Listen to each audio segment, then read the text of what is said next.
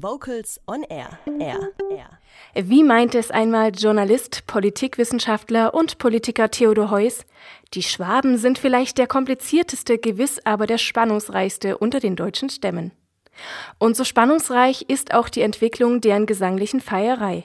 In unserer heutigen Sendung dreht sich alles um die zwölften Stuttgarter Chortage. Doch wie entwickelten sich generell Sängerfeste in der Landeshauptstadt Baden-Württemberg? Nena Wagner blickt zurück in die Vergangenheit. Wir befinden uns am Anfang des 19. Jahrhunderts. Hier haben sich die ersten Sängervereine in Deutschland gegründet.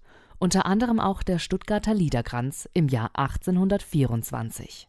Drei Jahre später fand dann auch schon das erste Sängerfest in Plochingen statt. Wichtige Wegbereiter des deutschen Amateurchorgesangs sind hier im Vordergrund gestanden, wie der gebürtige Stuttgarter und Sängervater Karl Pfaff, der auch Hauptredner der Veranstaltung war.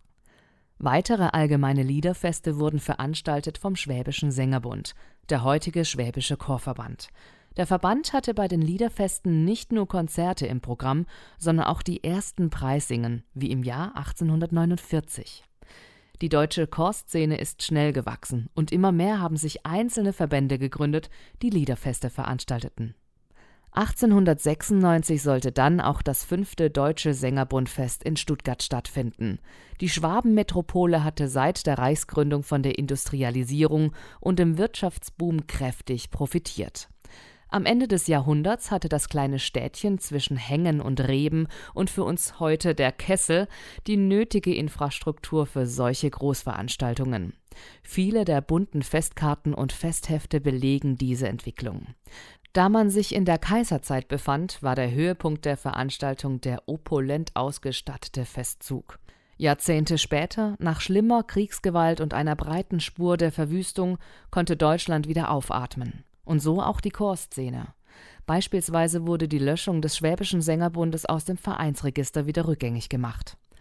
Im Jahr 1956 durfte Stuttgart dann erneut die Rolle des Gastgebers für das 14. Deutsche Sängerbundfest übernehmen. Und modern ging es dort zu. Die Zahl der Erstaufführungen war enorm.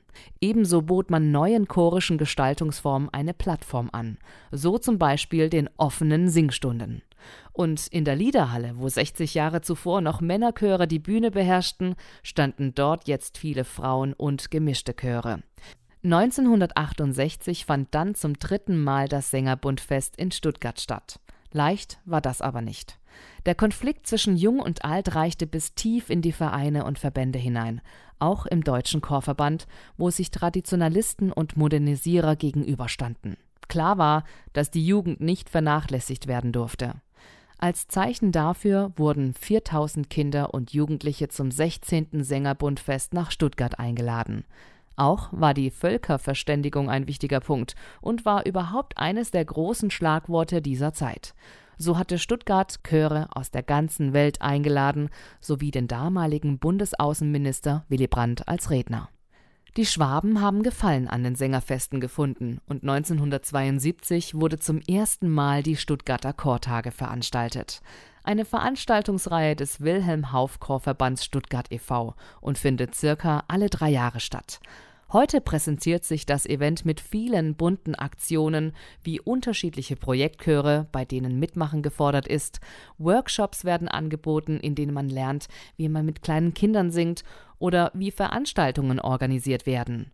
Die Stimmbildung in den Workshops steht natürlich ebenso im Vordergrund. Und wer lieber zuhören möchte, der kann bei zahlreichen Konzerten auf seinen Hörgenuss kommen.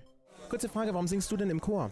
Weil ich Freude habe am Singen, weil ich Freude habe an der Gruppe Menschen, die sind nämlich ganz besonders in diesem Chor und weil man selbst, wenn man total geschafft aus einem Meeting-Tag kommt, am Dienstagabend dann gut gelaunt nach Hause geht. Vocals on Air. So klingt Chormusik.